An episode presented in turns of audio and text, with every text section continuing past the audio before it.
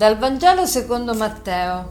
In quel tempo, giunto Gesù all'altra riva, nel paese dei Gadareni, due indemoniati, uscendo dai sepolcri, gli andarono incontro. Erano tanto furiosi che nessuno poteva passare per quella strada. Ed ecco, si misero a gridare: Che vuoi da noi, figlio di Dio? Sei venuto qui a tormentarci prima del tempo? A qualche distanza da loro c'era una numerosa mandria di porci al pascolo e i demoni lo scongiuravano dicendo Se ci scacci, mandaci nella mandria dei porci. Egli disse loro Andate. Ed essi uscirono ed entrarono nei porci. Ed ecco tutta la mandria si precipitò giù dalla rupe nel mare e morirono nelle acque. I mandriani allora fuggirono e entrati in città raccontarono ogni cosa e anche il fatto degli indemoniati. Tutta la città allora uscì incontro a Gesù. Quando lo videro, lo pregarono di allontanarsi dal loro territorio. Gesù si trova in territorio pagano e lo capiamo dal fatto che i due indemoniati che del brano del Vangelo poi chiedono di andare in un branco di porci. I porci erano soltanto in territorio pagano perché per gli ebrei il maiale era un animale proibito perché un animale immondo.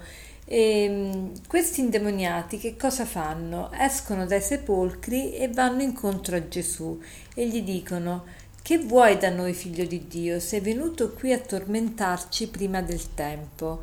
Ecco, i demoni si lamentano e vedono che Gesù li tormenta. Perché dicono questo? Perché tutte le volte che noi contrastiamo, eh, contrastiamo tutte le voci che abbiamo eh, che ci spingono a fare il male, ecco che noi mm, vogliamo eliminare queste voci, eh, ci danno fastidio, pensiamo che mm, non le vogliamo ascoltare perché vogliamo continuare sulla nostra strada, ma Gesù è venuto a sconfiggere il male, è venuto a dirci che il male è finito, il male può veramente essere sconfitto e sta a noi cercare eh, di aderire in tutto e per tutto a Cristo e in questo modo far perire appunto il male. E, e quindi Gesù è veramente la rovina nostra, ma la rovina proprio perché è la nostra salvezza. E a questo riguardo mi viene in mente una, una poesia molto bella di Davide Maria Turoldo eh, che dice così: intitola Cristo mia dolce rovina. Cristo mia dolce rovina, gioia e tormento insieme tu sei Impossibile amarti impunemente, dolce rovina, Cristo, che rovini in me tutto ciò che non è amore. Impossibile amarti senza pagarne il prezzo in moneta di vita. Impossibile amarti e non cambiare vita e non gettare dalle braccia il vuoto e non accrescere gli orizzonti che respiriamo. È veramente molto bella. Cristo veramente è la rovina di tutto ciò che in noi non è amore. Allora facciamo proprio il proposito oggi di fermarci ogni tanto e di vedere che cosa non è amore nella mia vita. Eh, per esempio, oggi al lavoro, in famiglia o per strada, ogni tanto mi voglio fermare e vedere, ma sto agendo, sto pensando secondo secondo Dio, secondo l'amore oppure secondo il mio egoismo. E allora cerchiamo di dare la rovina a tutto ciò che non è amore.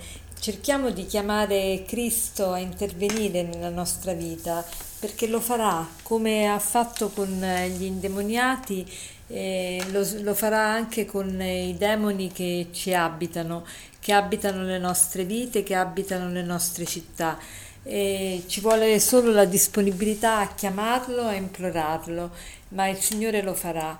E allora per concludere vorrei rileggervi di nuovo questa poesia molto bella di questo, eh, di questo poeta eh, che era anche un sacerdote, eh, Davide Maria Turoldo.